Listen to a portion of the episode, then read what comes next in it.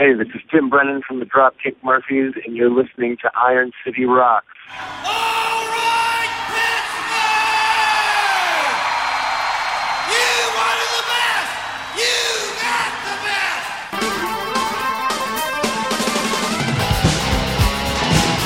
Ain't nothing but a good time. Round and round. Love is like a rock.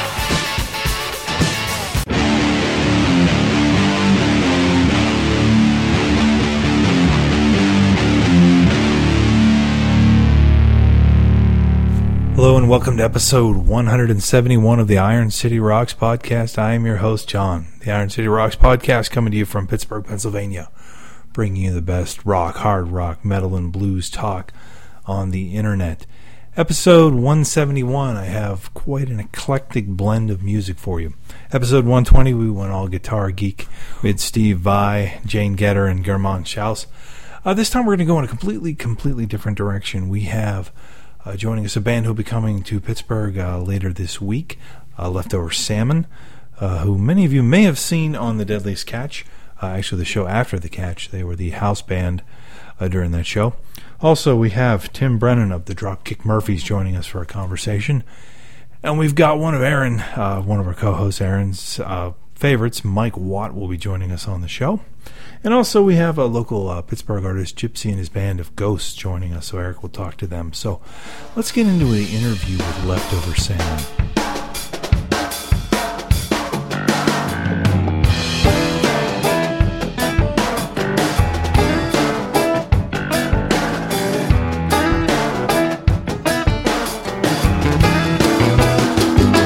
Way down in Mississippi by the Gulf of Mexico.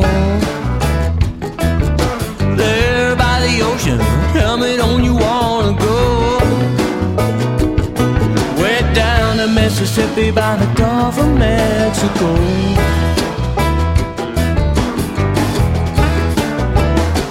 Well, come on, pretty baby, let me take you by the hand.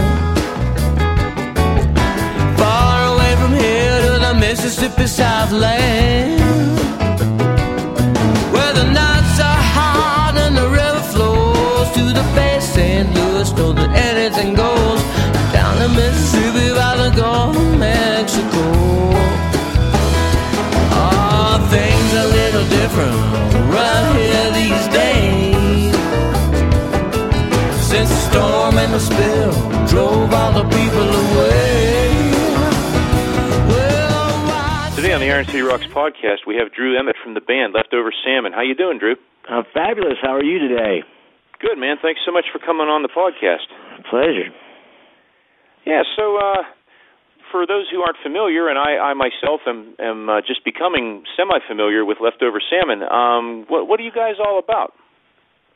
Well, we've been around for about 23 years, and put out about 8 records and have toured extensively around the country and played numerous festivals and all kinds of different venues. And we play kind of our own brand of music, which we like to call polyethnic Cajun slamgrass, which basically means that we kind of play a lot of kind of roots Americana music along with just kind of rock and roll and just kind of our own blend of musical styles, and we're kind of a bluegrass band, kind of a rock band, kind of a Cajun band, kind of a calypso band. Just pretty much spur of the moment, anything can happen. Kind of a situation with us.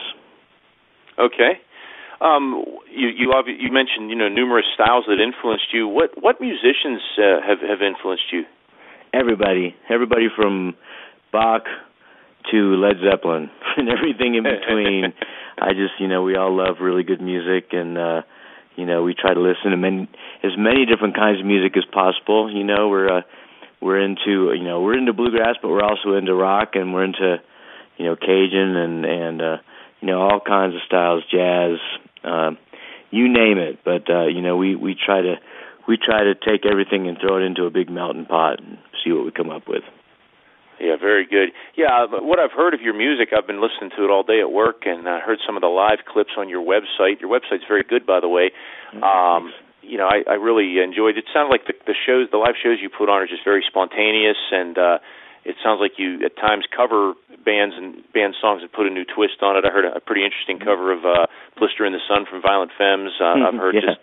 You know, just but obviously most of it is your original songs, which are just, you know, really incredible. The musicianship is amazing, and I just really enjoyed it. I'm going to keep listening to it, definitely. Awesome. You mentioned you have a lot of festivals that you perform at. What's your favorite one or ones that you like to do? Well, there's so many great ones now, but you know, we've been playing the Telluride Bluegrass Festival here in Colorado for many years, and you know, we've played the High Sierra a number of times. Dell Fest is always a great one. We did the Wani Fest down in Florida, and we've done Magnolia Fest and Spring Fest in the same place. You know, just just all over. We did a festival in Jamaica this year with Little Feet that was really fun, and we're going down to Mexico with Railroad Earth and Yonder Mountain String Band and the String Dusters in December, so we're looking forward to that.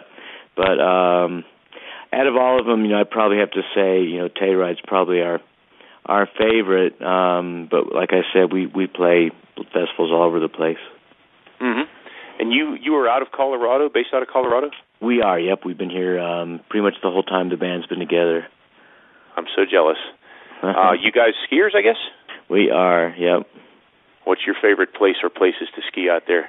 Well, I live in Crested Butte, which is a really great ski town, and so I mostly ski here. But you know, I love Telluride and Aspen and Steamboat, and you know, I love to go up to Montana and ski Big Sky and Grand Targhee and Jackson Hole and Wyoming, and I'd love to go out to Utah and ski Alta, just to name a few, I guess. Yeah, I just hit Alta last year. I totally dug it. It was awesome. That's a great area. Around here, I mean, you can get some decent skiing, but usually it incorporates a lot of ice and a lot of falling and pain. That's what I hear. Yeah. So if I can go west of the Mississippi, I sure do try. Oh, yeah. It's good out here. Yeah. So you have a very aggressive touring schedule. You know, it looks like you're just kicking off the tour, and you're actually coming to Pittsburgh in a couple weeks, actually. So yes, we are. Looking forward to seeing you. That's great. Right. What all kind of projects does Leftover Salmon have in the works right now? Well, you know, we're still in the process of promoting our newest record, Aquatic Hitchhiker, which came out in May, so it's still pretty fresh. Mm-hmm. So, you know, that's kind of our main focus right now, but there's definitely plans to go back into the studio. Not exactly sure when, but we're definitely planning on doing that. You know, we're always looking forward to, you know, putting out new music in the future, so we're always thinking about that. But right now, it's all about Aquatic Hitchhiker. Mm-hmm. Yeah, and it is a great album. I've been spinning it all day and really have enjoyed listening to it. Awesome. Yeah. So, like, what's the future of bluegrass music? You've taken it and put your own spin on it. It's such a great genre, but nowadays, you know, you don't hear it enough. What do you think the future of bluegrass is? Well, you know, I see more and more young people getting into it, and I think that's, you know, really important, because obviously, you know, they're going to carry it into the future more than any of us. And I think it's really it's exciting for a lot of young kids. You know, it's gotten a lot hipper, you know, in the last few years, and bluegrass. Traditional bluegrass is a wonderful genre, and we respect it very much, but we also feel like it's great to see it evolve and change, and it's great to see people put, you know, their own spin on it, and I think there's a lot of that happening, and I think it's really exciting for a lot of people that are just getting into learning how to play bluegrass, and I think it's really infectious that way, and I think it's going to keep going, and it's going to keep growing, and developing, and I think that people are going to keep pushing the boundaries of it, which I think is what it's meant, what bluegrass music is meant to be, is to be, you know, pushed and changed and stretched and you know, just people just putting their own spin, you know, on what bluegrass is. So. Mm-hmm. How did you choose bluegrass music as your as your genre of choice? Well, you know, I'm a rocker as well. I love rock and roll, and I love jazz. And you know, bluegrass, I think, came into my life when I was a teenager. I started playing the mandolin. I've been playing electric guitar, and I discovered the mandolin, and I discovered bluegrass festivals, which is pretty much about the most fun you can have, is going to a bluegrass festival, camping out, and staying up all night playing music around a campfire. It's just, there's nothing like it. Just the whole community that you get into with bluegrass is just so great, and it's like a language that everybody shares, and it's just a really, really good time, and it's such a great escape from the modern world. You know, it's such an age-old tradition, and it's so timeless. And I was just really taken with it, you know. And you know, when we started Leftover Salmon, we realized that, you know, we could take bluegrass into a whole new territory, and you know, rock it out and get people up dancing to it, and you know, it's very similar to rock and roll in that respect. It's rowdy and really fun music. Mm-hmm. Mm-hmm. What would your advice be to someone who's, you know, maybe not a real great musician, or maybe this is to me subconsciously, or just someone starting out, or even doesn't play an instrument? How would you get into bluegrass the best way? Just listen to a lot of bluegrass, you know, and go to some festivals, go see some bluegrass bands, and just and listen to lots of different kinds of bluegrass, because I think some people hear maybe just one band, or you know, one kind of bluegrass, and think that that's what it is. But it's a very broad, it's a really broad kind of music. I think there's a lot of different approaches to bluegrass, and I think that it's important to really give it a chance. And you know, there's a broad spectrum of bluegrass bands, and I think, you know, that's the best way you know, to learn bluegrass is to steep yourself in it and just listen to it, and try to copy it, try to play along with some records, and depending on what instrument you're learning, try to copy the people that play that instrument and learn that way. Mm-hmm. How do you handle, like, a neophyte? Say you show up with your instrument and there's the campfire and all the bluegrass musicians. You know, is there a place to just jump on and get started without looking like an idiot? Absolutely, you know, and you can always stand in the background until you're more confident. You know, you can always stand in the back and just play chords and listen and just absorb it. And I think a lot of people learn that way. I know I did. I learned largely by going to jam sessions and playing with other people, and it's a very welcoming culture, you know, by and large. You know, that people that are beginning are really welcomed in and encouraged, you know, to keep playing. Mm-hmm. Yeah, that sounds like a lot of fun, definitely. That's really cool. Now, I noticed some interesting gear on the stage when I saw the videos of you. Among the most interesting instrument I saw, and there I'm sure are others, was the electric banjo. Can you talk about that a little bit? Yeah, well, that's been, you know, kind of a tradition with this band, is that we play acoustic and electric instruments, and you know, our banjo player plays an acoustic banjo, and he has an electric that was handmade and given to him recently, and our original banjo player Mark Van played a Deering Crossfire electric and also a solid body custom electric banjo. And I have an electric mandolin, and I play electric guitar, and I also play acoustic mandolin in the band. You know, so, you know, we can be, you know, pretty close to being a traditional bluegrass band, and we can also be kind of an electric, you know, kind of rock and bluegrass band. And we like to go into both those different worlds, you know, and it's fun to do that. It's fun to really really try to honor the traditional bluegrass, and it's also fun to crank it up and get rowdy with it. Absolutely. Now, when you go into one of these shows, do you have a set list, or is it pretty spontaneous? I guess how written down is it ahead of time? Not really. Well, a lot of times we write set lists, but we don't follow them very often. Depends. I mean, like, when it's a festival, we like to really try to at least somewhat adhere to those set lists, but we like to really be spur of the moment and spontaneous, too, and just kind of go with the, you know, how the crowd is making us, you know, feel, and how they're responding, and we like to be able to turn on a dime, you know. Mm-hmm. And it sounds like you're able to do that very easily. Yeah. How are you able to do that so easily? Well, you know, when you've been a band for 23 years, there's a lot of communication and a lot of intuition that goes on. And, you know, we have a very broad repertoire, and at any time somebody can crank into a song and we know, you know, where it's heading. And, you know, I think it's just, it's by feel, you know, in a lot of ways. It's kind of like, you know, just going by, you know, how we're feeling at the time, and you know, what feels like the right direction to go, you know. Mm-hmm. Sure. Yeah, no. What your album Aquatic Hitchhiker? Where can we get that? Well, it can be downloaded. That's on iTunes and also on our website, and also it's in some stores if there are any stores left. And we also bring it with us on tour, so we'll have several copies at our show in Pittsburgh. So if people are interested, they can grab it there. And the other 7 albums, are they available in a similar fashion?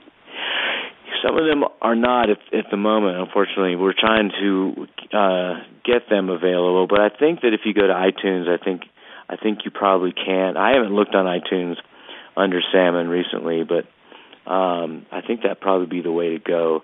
Some of them are kind of hard to find, unfortunately, but we're working on that. We're trying to get them all available again. Yeah, that'd be really good to have the whole catalog out there. Absolutely.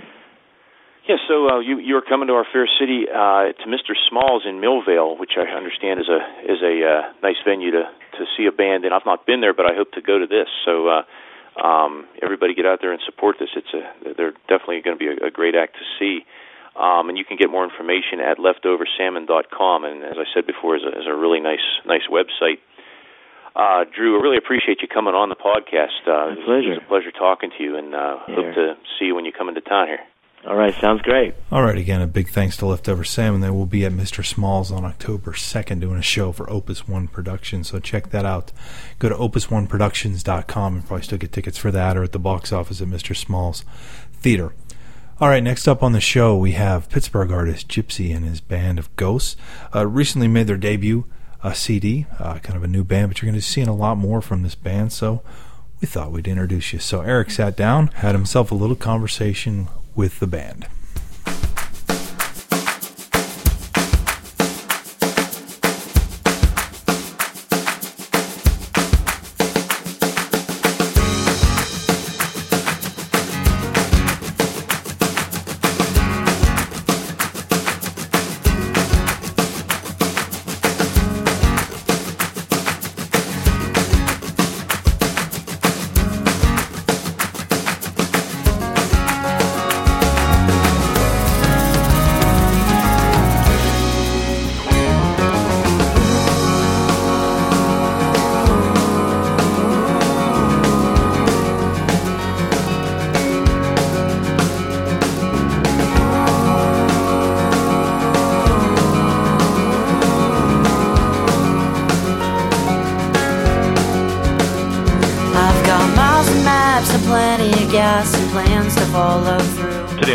Rocks. We have Gypsy from Gypsy and his band of Ghosts. How you doing, Gypsy? Pretty fantastic, sir. How are you? Great. Thanks for coming on the show. Not a problem. Stoked to be here. Awesome. Now, you guys have been together. It sounds like about a year, and don't know a lot about you. I'm learning, but what can you tell us about you and your band? Well, basically, this whole project kind of kick-started January 14th, 2011. Another close friend of mine, Mr. Caleb Pajor from Caleb Pajor and the Talkers, they were formerly Signal to the Ocean Estate. He's been a close friend of mine for a very, very long time. The guys in my band, which I'll get into detail about them in a little bit, and myself have been friends with him for years. We've all played in multiple local bands together and shared the stage together on multiple occurrences in our earlier days. And when I was still touring with a couple metal bands, I played drums for a metal band based out of here in Pittsburgh called Once Nothing from 2005 to late 2008. And I always kind of had a nice penchant for enjoying a good old easy listening, you know, a little bit of folk, a little bit of indie rock, a little bit of easy listening, maybe some pop if I felt so inclined. I've always been very musically versatile as far as just enjoying a little bit of everything. I don't really discriminate when it comes to music, because as long as there's passion and hard work going into it, I can definitely appreciate the art the craftsmanship that goes into everything that's being done. Sure. And I started writing some singer-songwriter songs just in the back of a van, stuck in a Walmart parking lot, camping out at all the music festivals across the states.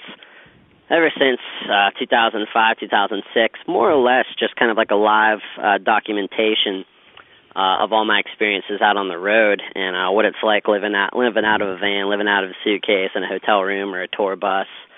And whenever I'd come home from these tours, I have a very small recording set up in my bedroom where I just plug in a microphone and a little audio interface to my laptop and record all the stuff that I worked on the road.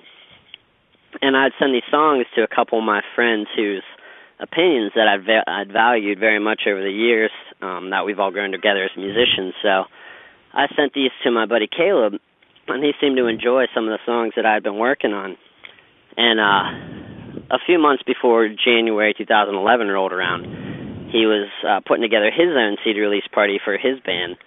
And he was like, well, hey, man, if you could get a backing band together to give your songs more energy in a live setting, that would be awesome. I'd love to have you come and play.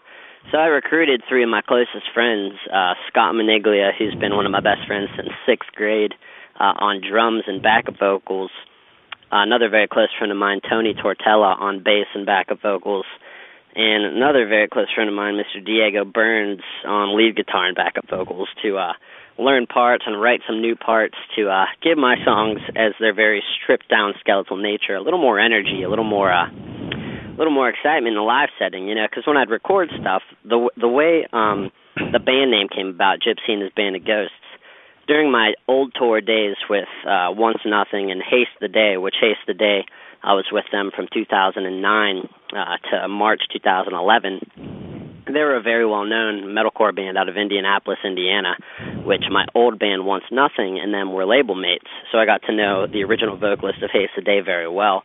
So okay. Their drummer had departed. They called me knowing that I was available when I had left Once Nothing in 2008. So I got to do a lot of international travel with those guys. Mm-hmm. But, oh my gosh, I kind of lost track of where I was going with that. I get sidetracked a lot. I think I left off at... You were talking about your prior bands you had been in, and I think you might have been leading up to some kind of a comparison with the current band. I maybe. Indeed. Oh yeah. So putting the bands together. Right. There we go. The name Gypsy and his Band of Ghosts. Yeah. That's it. The name of the band kind of derives from, during my old tour days with those bands, my nickname became Gypsy, because when we started traveling internationally with Haste the Day, a lot of places we'd go, people couldn't really pronounce Giuseppe right off the tip of their tongue, so yeah. The nickname Gypsy just kind of stuck, because a lot of my friends back here at home started calling me Gypsy because I was constantly on the road, constantly traveling so much. So a dual-purpose nickname. Exactly. So I came up with the name for the project Gypsy and his Band of Ghosts because when I started writing the original batch of songs that now exist on our EP, Shortcuts, Backup Plans, and Detours, I was recording everything by myself in my bedroom with a multi-track recording program. So I would go in and record just the acoustic guitar part and the main vocals, then go back in and layer some backup vocals, maybe a bass guitar track, some drums, some auxiliary percussion, maybe some lead guitar parts, just to see what the songs would sound like in a fuller band kind of setting. So it was literally just me and a band of me kind of recording all this stuff. So I came up with the name Gypsy and his Band of Ghosts. So a lot of people were always curious as to where the name derives from. So that's pretty simplistic explanation for that one. Like the ghost runners that you'd have when you were trying to play baseball with three other friends when you were kids. Exactly. Yeah. Oh, that's cool. Now, you and your bandmates are all from the Pittsburgh area, right? Yes, we are. I was born and raised here in South Hills. Our bassist, Tony, he also grew up in South Hills as well. We all went to school together, Tony, Scott, and myself. Scott and I graduated together from Thomas Jefferson back in 2005. Mm-hmm. So when we were growing up, Scott was in South Hills as well. Now he resides in Lawrence and Lower. And Diego. I'm sorry, where is he? Scott's over in Lawrenceville now. Oh, okay, you cut out there, yeah. As well as our guitarist, Diego. Diego also resides in Lawrenceville. Mm-hmm. Now Gypsy and the Band of Ghosts, you've been doing a tour. How far has the tour ranged, and when can we expect to see you around? Oh, we've more or less been sticking around locally, trying to get our feet wet and build up a nice following here in Pittsburgh. You know, considering we're still a younger band, we definitely have a lot of ambitious goals and a lot of things we would like to do. And this is kind of a very, very nice head start to see where things are going to go for the future. But in the meantime, we're sticking around Pittsburgh, you know, trying to build up a nice following and meet some new people around the city, make some new friends, and see if we can get some people excited about what we're doing here and here at home before we start branching out. And we actually just recently had our official hard copy CD release party literally last Saturday, September 22nd, down at Thunderbird Cafe. And it was an amazing, amazing time. You know, we got to meet a lot of really, really awesome people that we've never met before, and make a couple new fans and share this. We got to. It's nice in retrospect. We got to bring in Caleb Pajor and the Talkers and have them play with us as well. So it was nice to kind of see that all come full circle. You know, we played on his CD release party, and he got to come and play with ours, and it was a lot of fun. Mm-hmm. Mm-hmm. Very good. What are some of your upcoming dates that people can look for you? Upcoming dates, we actually have October 3rd, which I believe is next Wednesday. We'll be down at Belvedere's for the Google City Paper Sounding Board. Okay. And that'll be a later show. I think that show will probably start around 9 o'clock. Okay. And then we have another show on the books for October 28th with the Drowning Men at Club Cafe in Southside. Mm-hmm. So those are two of our upcoming dates, and we're definitely going to be booking a lot more here in the very near future, just kind of formulating some game plans and trying to be strategic about playing home base here in the city of Pittsburgh, you know, making sure we don't play and oversaturate the market too much, but we still want to make sure that we kind of keep ourselves relevant and keep a nice little buzz in the airwaves about us as much as possible, too. Sure. You know, especially since we're supporting this record we just released, which it's also available on iTunes and Spotify as well. Okay. Yeah, let's talk a little bit about the record. It's an EP, correct? Yes, sir. It's a 6-track EP that we recorded with Mr. Buddy Hall at Beacon Hill Studios in Dormont. Okay. And the name of the record is Shortcuts, Backup Plans, and Detours, correct? Yes, sir. Okay. Yeah, I did get to listen to it the other day, and it sounds really good.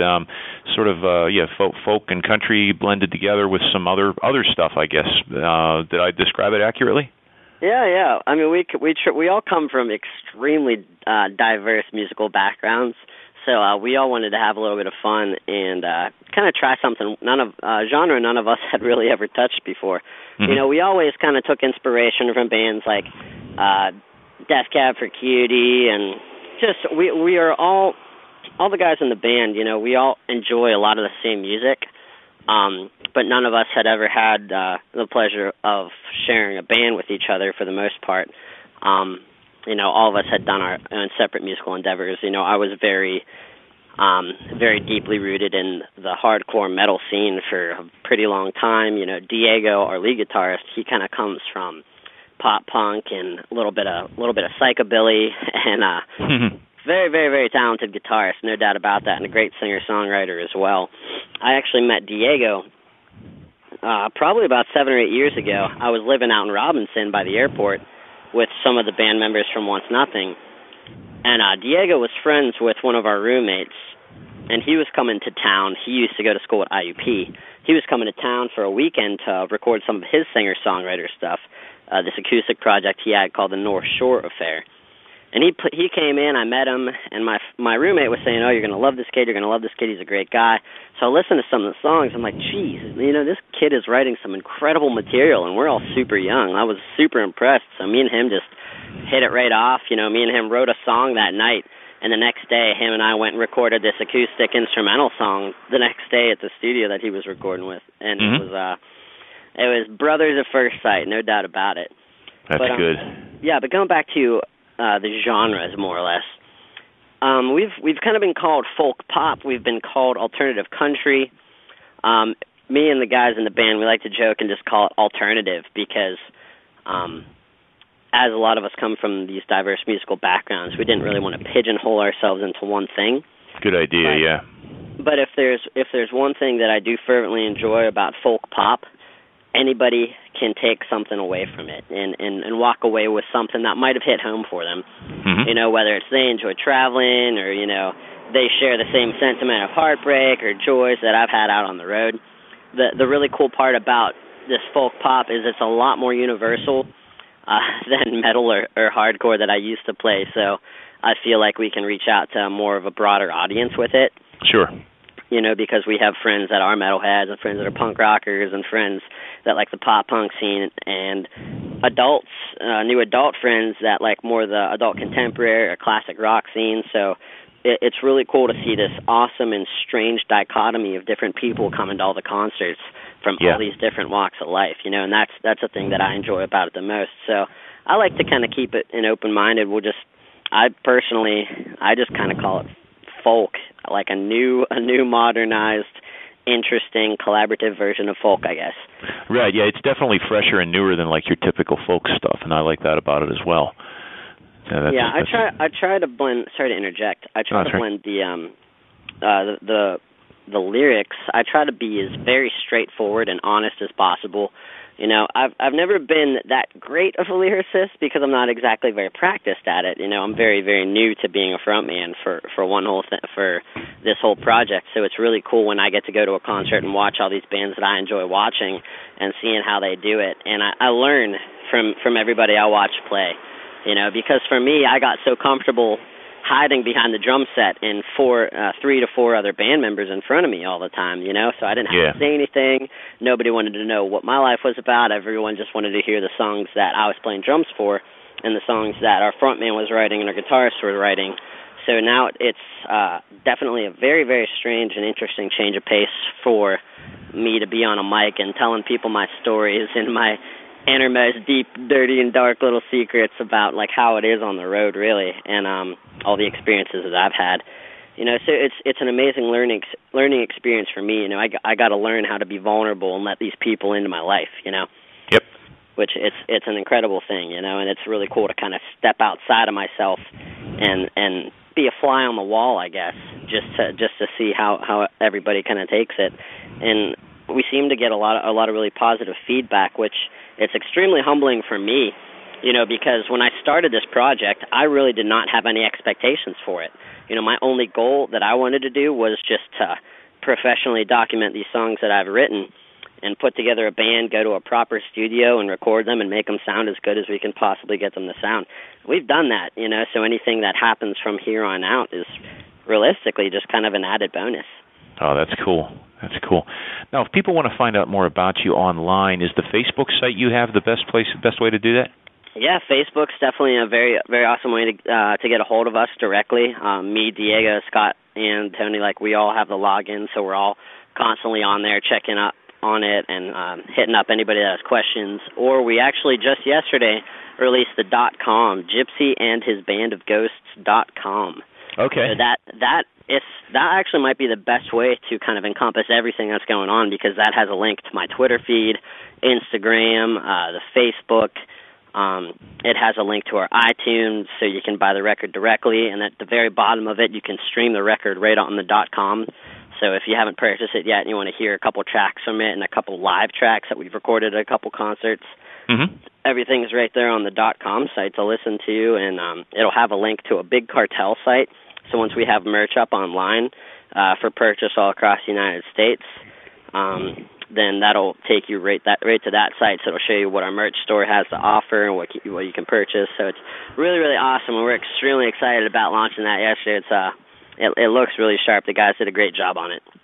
Cool. I'll check that out. That's great to know. Well, Gypsy, I want to thank you so much for coming on the show. Appreciate you taking the time, and we wish you the best of luck in your project and your band. Well, thank you very much. I definitely appreciate you guys taking the time out to do this for us. You know, it's awesome. As I said, you know, I love meeting new people. All right, man. Well, it's been a pleasure. Thank you. Thank you very much. All right, that's a great band there, Gypsy and His Band of Ghosts. So check them out. They're doing a lot of shows in the Pittsburgh area, and if they're not coming to your area, give it time. You'll be seeing them. Next up, we have folk rock punk guitar icon. Very hard to put a term around Mike Watt.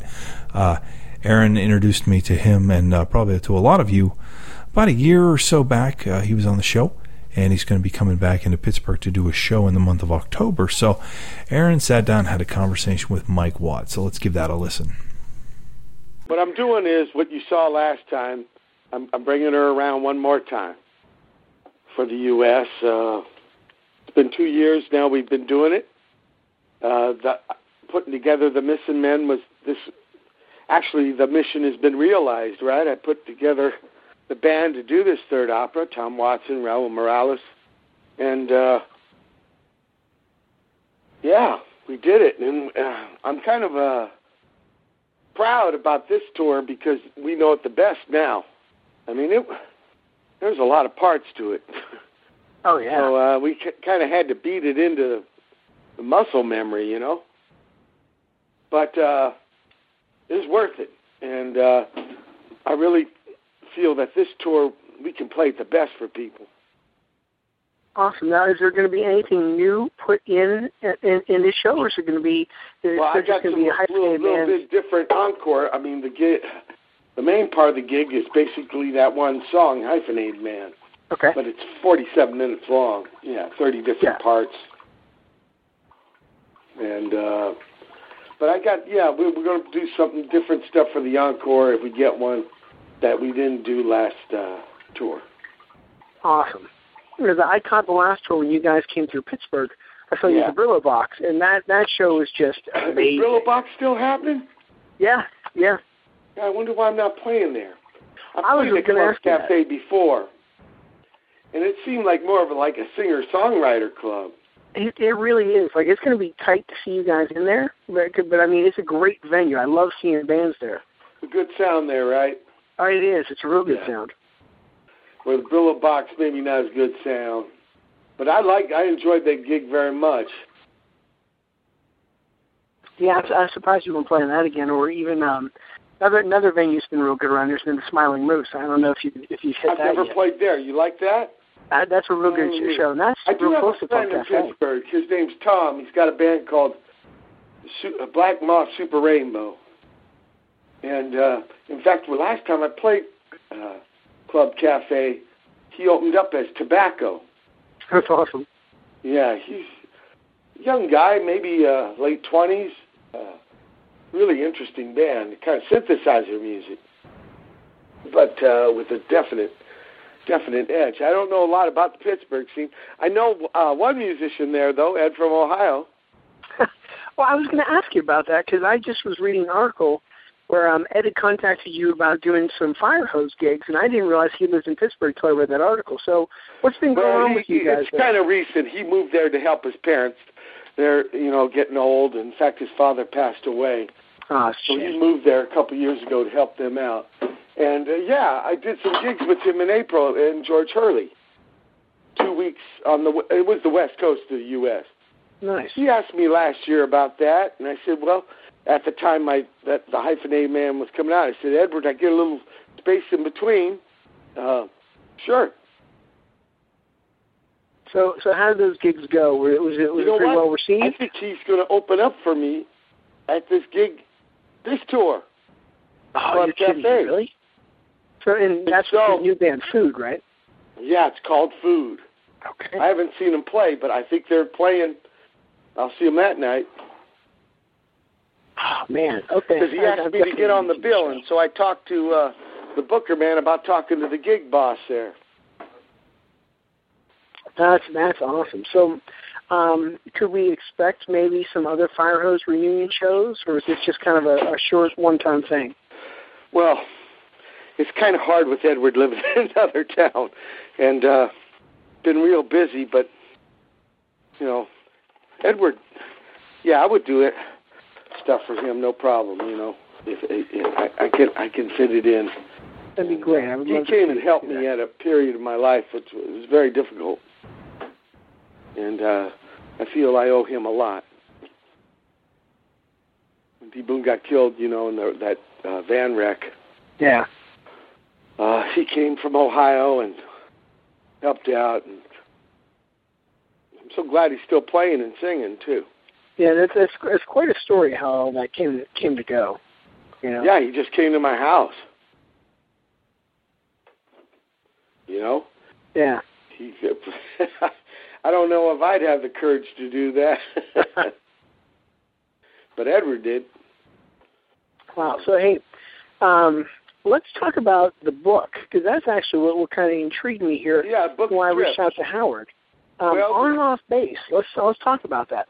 Well, it's pictures I take when I pedal and do my bicycle and do my kayak in the morning here in Pedro. And I would send these pictures to my friends with the email. And, well, about a year and a half ago, this gallery in Santa Monica said, hey, can we do an art show of this stuff? I've never seen them even printed.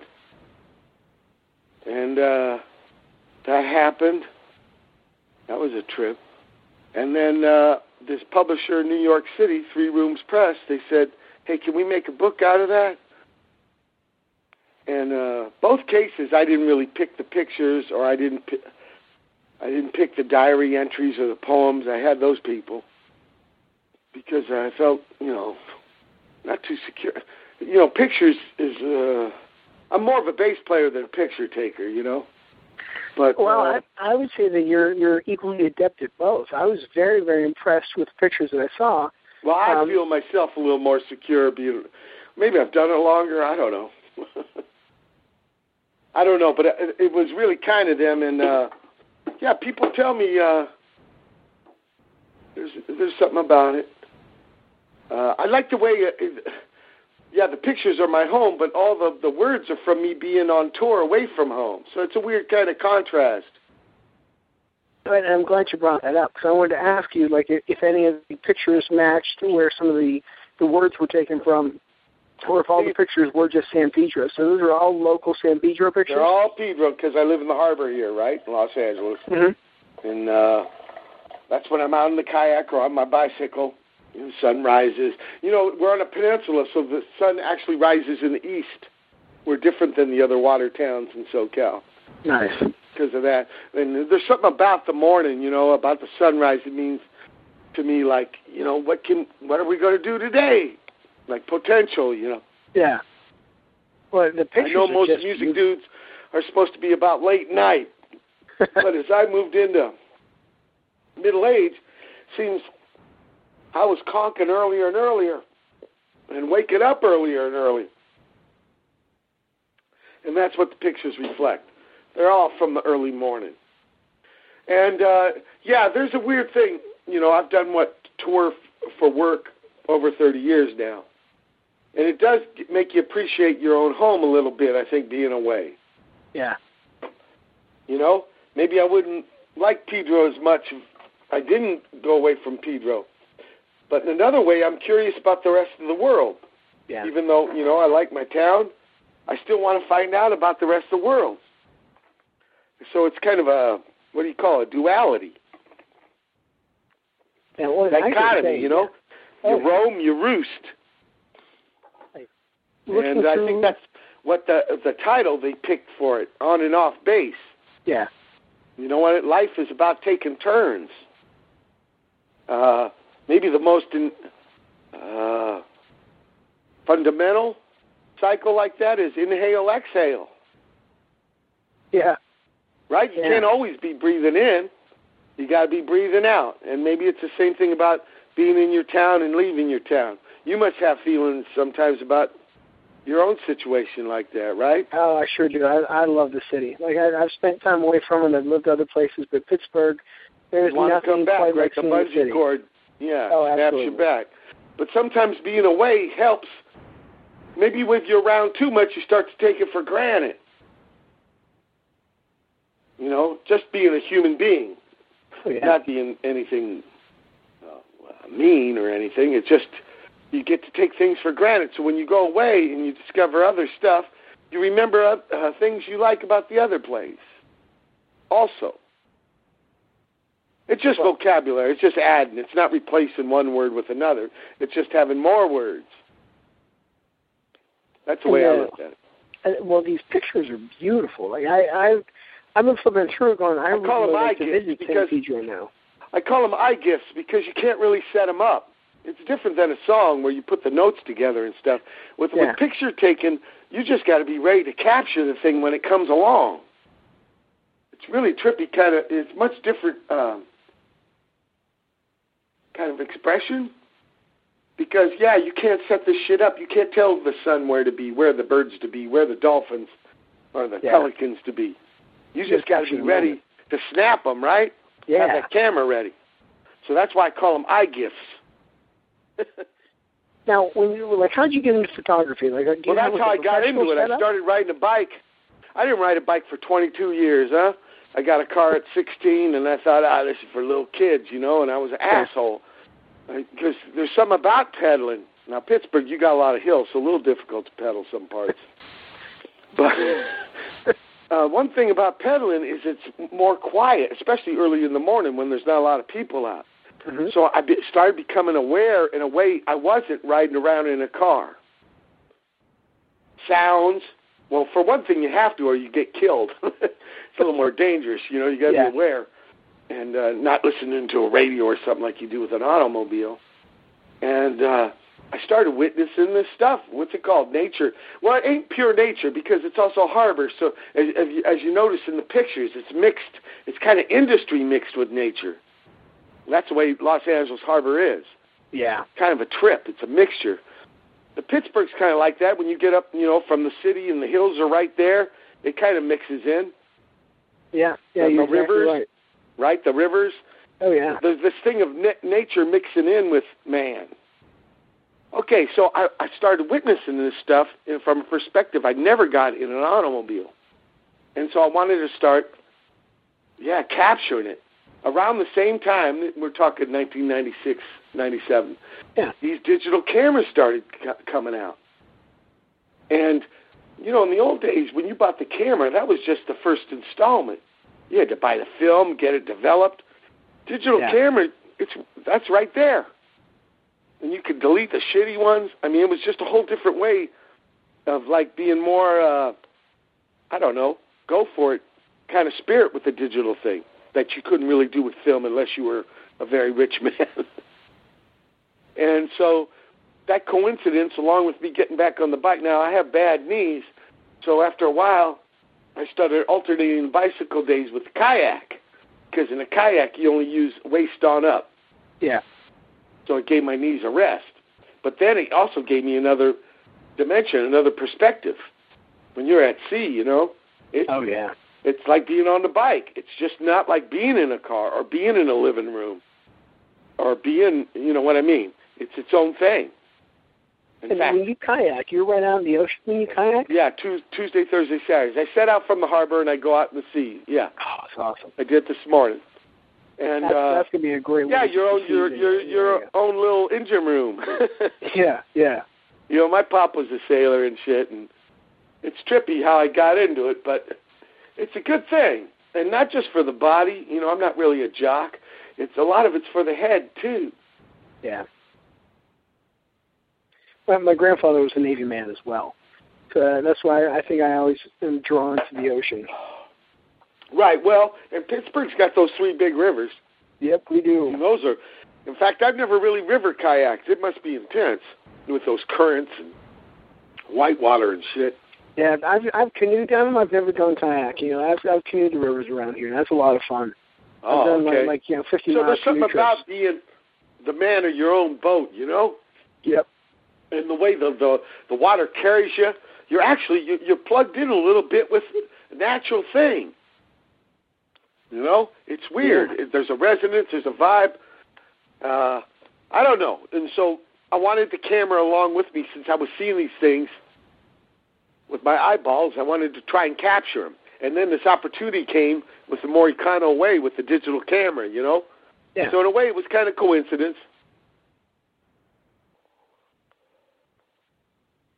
Now, are you using just like the point-and-shoot camera, or are you using like a professional? Well, I use a waterproof one, a Pentax W60 for the kayak, because the ocean, you know, salt water is rough. Also. Oh, yeah. And then I use a little bigger one, a Canon, one of these T1s for in a sack that I carry when I'm pedaling on the bicycle. Cool. And then on tour, I use one of these Canon... point and shooters. What's it called? SX130 for tour. Okay. Although I don't really have any tour shots in that book. I do take shots a lot on tour, but I think what they wanted, both the gallery and the people who made that book, was my idea of San Pedro, so that ain't, juxtaposed from tour. But I take shots in tour, too, because, man, those places, they're a trip. You've never been there. Yeah, well, I'd love to see your tour photos. I bet you've got a lot of great photos from the places you've been. Yeah, the one lucky thing about this work is you go to different towns, yeah. I was just in Chicago, played there with the Stooges Sunday. And, man. Wow. Even if it's the same town, when you go back, stuff changes. It's very interesting. So when I was emailing with Howard, he told me to ask you about what you got up your sleeve for the Clenched Wrench label. Well, yeah, I started a label. In fact, the first release was Hyphenated Man. Okay. And because I got a lot of projects. And it kind of goes back to me and D. Boom 30 years ago when we did New Alliance. We put out the first Descendant album and Husker Du, and we were kind of inspired by the SST guys, Punk wasn't just making a band. It was like, putting out records, doing all kinds of stuff. And so I kind of got back to my roots on that way. Where there's no middleman. You just put it out. Yeah. And I think nowadays with the internet and stuff like that, it's kind of easier than ever. That's the way to do it. I mean, it's from consumer. Yeah, I think the big label thing is kind of obsolete. I completely agree. Yeah. So that's what the thing about Clench Wrench, and I got an album coming out with two Italian guys I did in Italy, and I'm going to do a tour with that in February called Sogno da Marnaio. I got a Black Gang album coming out with Nels Klein and Bob Lee. I've put out already 3 albums on the label. Dose album, which is the 2 bass band I have with Kay from Black Flag. Nice. And Spiel Gusher with Richard Meltzer. And, Hyphenated Man. So that's what Clutch Wrench is about. It's mainly to get my projects out. I'm not really thinking of putting out other people's music because I got enough stuff going on right now to keep me busy. But it's a way for me to have unfiltered, direct way of getting sounds to folks. And it's amazing to me that, like that ethic that you talk about, that you and D. Boone would have started with back 30 years ago now. Yeah, New Alliance. It's propelled a whole subculture of the music industry. You guys kind of flew below the radar, and now you've become like the main producers. So I mean, like you said, the major labels are dead in the water. Yeah. They're not doing anything. You guys have always had the right idea, direct to consumer. Yeah. And here you go. Well, in those days the punk scene was very small. You had to do it yourself or it wasn't going to happen. Yeah. Yeah, it's amazing where it's gone. But because of that circumstance, that led it to kind of ethics that I think are still relevant now. Even though, there's Green Day Broadway play and Blink 182 and Hot Topic in the mall to buy punk clothes. Still, that's not the real punk. The real punk, right, is the ethics of taking shit into your own hands. Yep. Was never a style of music. It's more of a state of mind. And I never, quote, outgrew, unquote, that. I think those things that I learned those days still help me now. Yeah, I mean, like the ethic of that, because I got to talk to Henry Rollinson not too long ago, and we were talking about all that stuff. And it's just amazing what... To see where you guys were and to think about what the opinion may have been, like the general public opinion of what you guys were doing at the time and how you have brought everybody around to your way of thinking, Well, I think, I don't know if it's just us. I mean, I think people are very open-minded and kind to listen to what we were doing. You know what I mean? But I think a lot of that had to do with the way you guys presented it. You were very relentless. I was telling you the situation. You kind of had to. If you didn't do it, you would get rolled. Yeah, yeah, absolutely. If you were counting on some sugar daddy or big label, corny ass shit like that, it wasn't going to happen. so soon. But, yeah, we did have to act on it. You're right. And somebody like Hank Rollins, who's incredibly industrious, I mean, that cat, you know what I mean? He ain't going to lay down. Yeah. He ain't going to take a breather. He's not going to rest on laurels. He like what you say, a lot of the stuff happened in the old days, right? Yeah. But we keep pushing. And going. Yeah, right. And it's an interesting thing. I feel very grateful for being part of that. Hey, Mike, I don't want to take up any more of your time. Thanks so much for doing this interview today. All right, big thanks to Mike Watt. Also want to thank Aaron for doing the interview. And what we have now coming onto the show is a band that came into Pittsburgh, and I will freely admit I was not all that knowledgeable about the band. And someone had suggested I check them out. Celtic punk rock band known as the Dropkick Murphys. I'm sure many, many, many of you know who the Dropkick Murphys were and going, hey, John, why don't you know who they were? They just never really fell into my radar until I had a chance to sit down and have a talk with Tim Brennan about the band and really take the time to give the band a listen. It was not a genre of music I listened to a lot, but really, really appreciated the music. It was great to get a chance to talk to him. I will caution you, this interview, very, very noisy. Tim was in the middle of doing the load-in, I believe, for the band's opening night of the tour shortly before they came to Pittsburgh. So you'll hear trucks backing up, and it's a little noisy. I'm hoping the audio was clear enough that you'll be able to hear everything we talked about, because he was a really, really nice guy to talk to. So without further ado, here's Tim Brennan of the Dropkick Murphys. From the band, the Dropkick Murphys, I've got Tim Brennan. How you doing, Tim? Pretty good. Thank you very much. Great. You guys are starting, if I'm not mistaken, tonight, actually, in Buffalo, the Halfway to St. Patrick's Day tour. What can folks expect on this go-round? The first and foremost, we have a new record that we've just finished, and it's going to be coming out early next year. So we're probably going to be road testing some new songs. Awesome. In addition to the old favorites, you know. So we're really looking forward to getting, you know, the fan reaction from those songs. Yeah. Now, the album itself is signed and sealed in blood. What do you guys have a release date yet in mind for that album? Say that one more time. What was the question? The album signed, sealed, and blood. Do you have a release date scheduled for the album yet? Early January. I don't know if we've pinpointed an exact day yet, but it's going to be out early in the year, I think.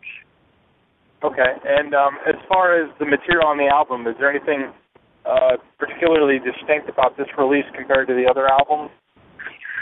I think as with a lot of our albums, it's just sort of we've made another sort of mental step in our songwriting. It's a Dropkick Murphys album, you know. So I mean, you're not going to get something too different, But on every record, we try to challenge ourselves a little bit, songwriting-wise, and I think we did that on this record as well, and sort of came up with a couple things that, you know, maybe 5 years ago you wouldn't have heard from us. But that's always one of the exciting parts about making a new album. Now, in the writing process of this, especially with lyrics and things like that, is the climate of, you know, the world make it a little bit easier for you guys to have material to choose from? I mean, as far as topics and things like that? We're one of those bands where we just sort of write about what we know, and Ken and Al, when they get to writing lyrics, you know, they sort of take from a lot of personal experience and where we all come from definitely has a big influence on the songwriting, and those guys just think about what they know, and luckily that connects with people because it's generally something that everybody can relate to, and that your average Joe is going through. So like I said, it's just about writing about what what you know you can write about. Sure. I saw on your website you guys are holding a contest that if people get the new logo tattooed, they have a chance to get in on the CD's booklet. Who came up with that idea? I'm sorry, I couldn't hear you. Could you hold on? That's okay. Hold on 1 second. Just sure. All right, say that one more time.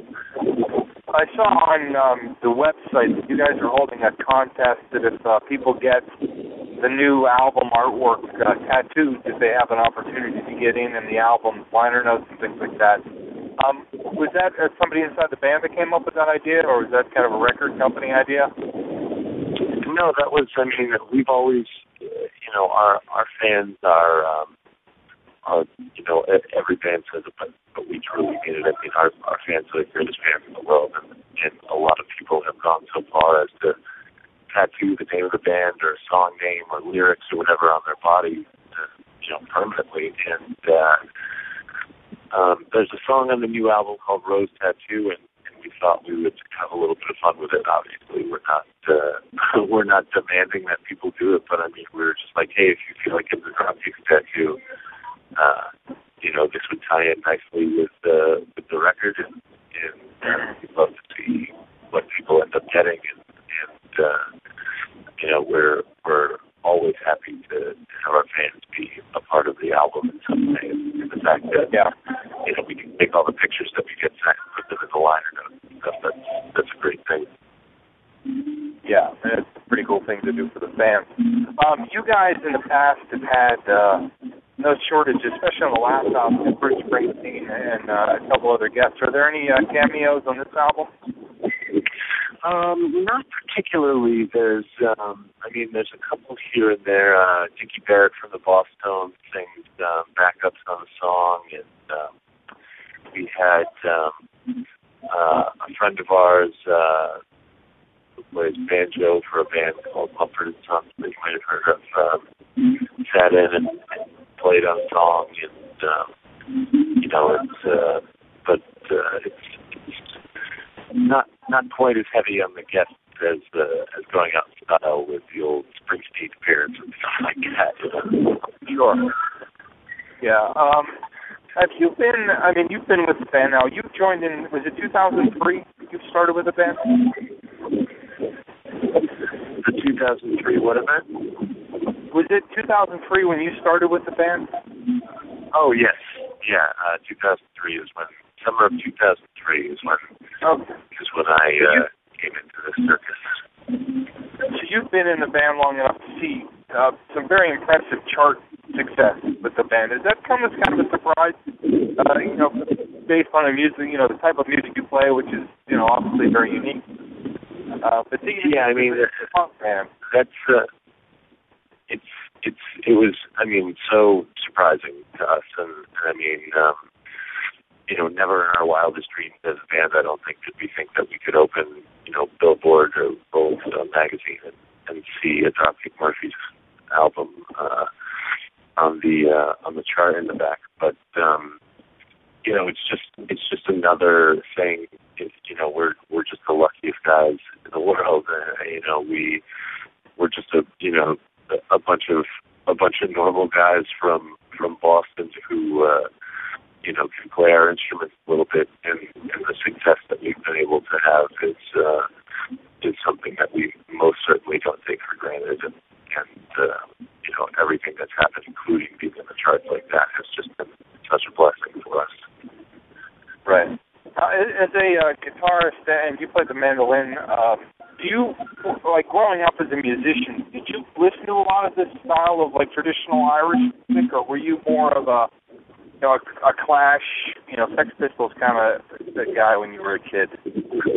I went through both. I mean, you know, when I was a little kid and I would hear traditional Irish music from my grandparents or whatever, you know, I didn't want anything to do with it. And then when I got a little bit older, you know, after I had gotten into punk rock, you know, a friend of mine introduced me to the Pogues, and that was sort of you know, I just started getting back into the traditional Irish stuff, and and like I said, also listening to punk rock. And a friend of mine gave me an Vogue's record, and that was it. I completely immersed myself in like traditional Irish music, and you know, with the Pogues being at the forefront of my listening, and I just sort of, you know, I learned how to play the accordion and the tin whistle and stuff just sitting in my room listening to those old traditional Irish songs and Pogues records and trying to play along. Yeah. Would you consider, I mean, as far as the genre, I mean, are the Pogues kind of the leader in that, you know, what has become known as Celtic punk or whatever you want to label it as, but were they kind of the originator of that sound? Absolutely. I mean, you know, there's bands like the Dubliners and stuff that sort of paved the way for the Pogues, and like there was always somebody that was sort of operating a little bit outside the lines, and yeah, that's what the Pogues were. I mean, for me, they were you know, at the helm of that whole thing. I'm sure there's a lot of, you know, Irish music purists or something that would disagree with me, but for my money, it doesn't quite get any better than those guys. Right. Now, as far as the album, are you guys, I don't know if you're doing a run of dates right now, but how long does this take you? Does it take you kind of through the end of the year, you guys get some time off and then kind of hit the road full bar in 2013? Yeah, I mean, we have this halfway to St. Patrick's Day tour that we're starting now. We're out here for about 10 days or so, and then we go home for a little bit, and then we come back out and do a full on run of the states, and that should bring us up to the holidays. And then after that, I think we'll probably lay low for a minute, and then once the record comes out early next year, we're just going to hit it hard. Yeah, hit the road. Now, do you guys, I'm kind of curious, the reaction to your style of music overseas especially, I mean, did it translate to other countries as well as it does in the United States? It does, yeah. I mean, we're so fortunate in the fact that, you know, wherever we go to play, people show up and come to support us at the shows. And as I said before, that's really a blessing for us. We have the greatest job in the world. And I mean, you know, a lot of people will ask me, you know, like, oh, when you go to Ireland, do they hate you guys because you're Americans and you're doing, you know, punk rock with traditional Irish music and stuff? And the answer is no. I mean, everybody is super supportive all around the world, and we have, you know, we could be playing in the middle of Germany, and it would feel like we're playing in Boston. So, you know, it's a great feeling. Yeah, excellent. And just one final thing: the new album, is it again coming out on your label? Yeah, Born and Bred Records. Yeah. Okay. So we'll, but it, yeah, it'll be available everywhere. Everywhere, and then we'll look for that right after Christmas. Then, awesome. Tim, I want to thank you for taking the time to come on the show. It's been a great time talking to you about this. Thank you. All right, that about wraps it up. I want to thank Tim Brennan, Gypsy and the Bands of Ghosts, Leftover Salmon, and the incomparable Mike Watt for joining us. Also, a big thanks to Eric and Aaron for their help in putting this show together. And I told you at the beginning of the show, and I promised you this would be an eclectic blend of music, and I think we certainly delivered. You had Celtic punk, almost a bluegrass, singer-songwriter type of music, you name it. So we were all over the map with this one. So I hope you enjoyed it. We'd appreciate your feedback. IronCityRocks@gmail.com. You can hit us on Facebook / IronCityRocks, Twitter.com / IronCityRocks. If you're an old-timer like me, go to IronCityRocks.com and get to all of that great stuff. So we appreciate any and all feedback. Leave us a review on iTunes. And again, a reminder, if you've got an iPhone, iPad, iPod Touch, go to the App Store, search for Iron City Rocks, and check out our new app and let us know what you think. I know there are a few bugs in it. There is a second version coming out very soon that should fix all those bugs. So thank you for those who've got it and pointed out the couple flaws and let you know we did work hard to fix those. So thank you again for listening. We'll catch you next time.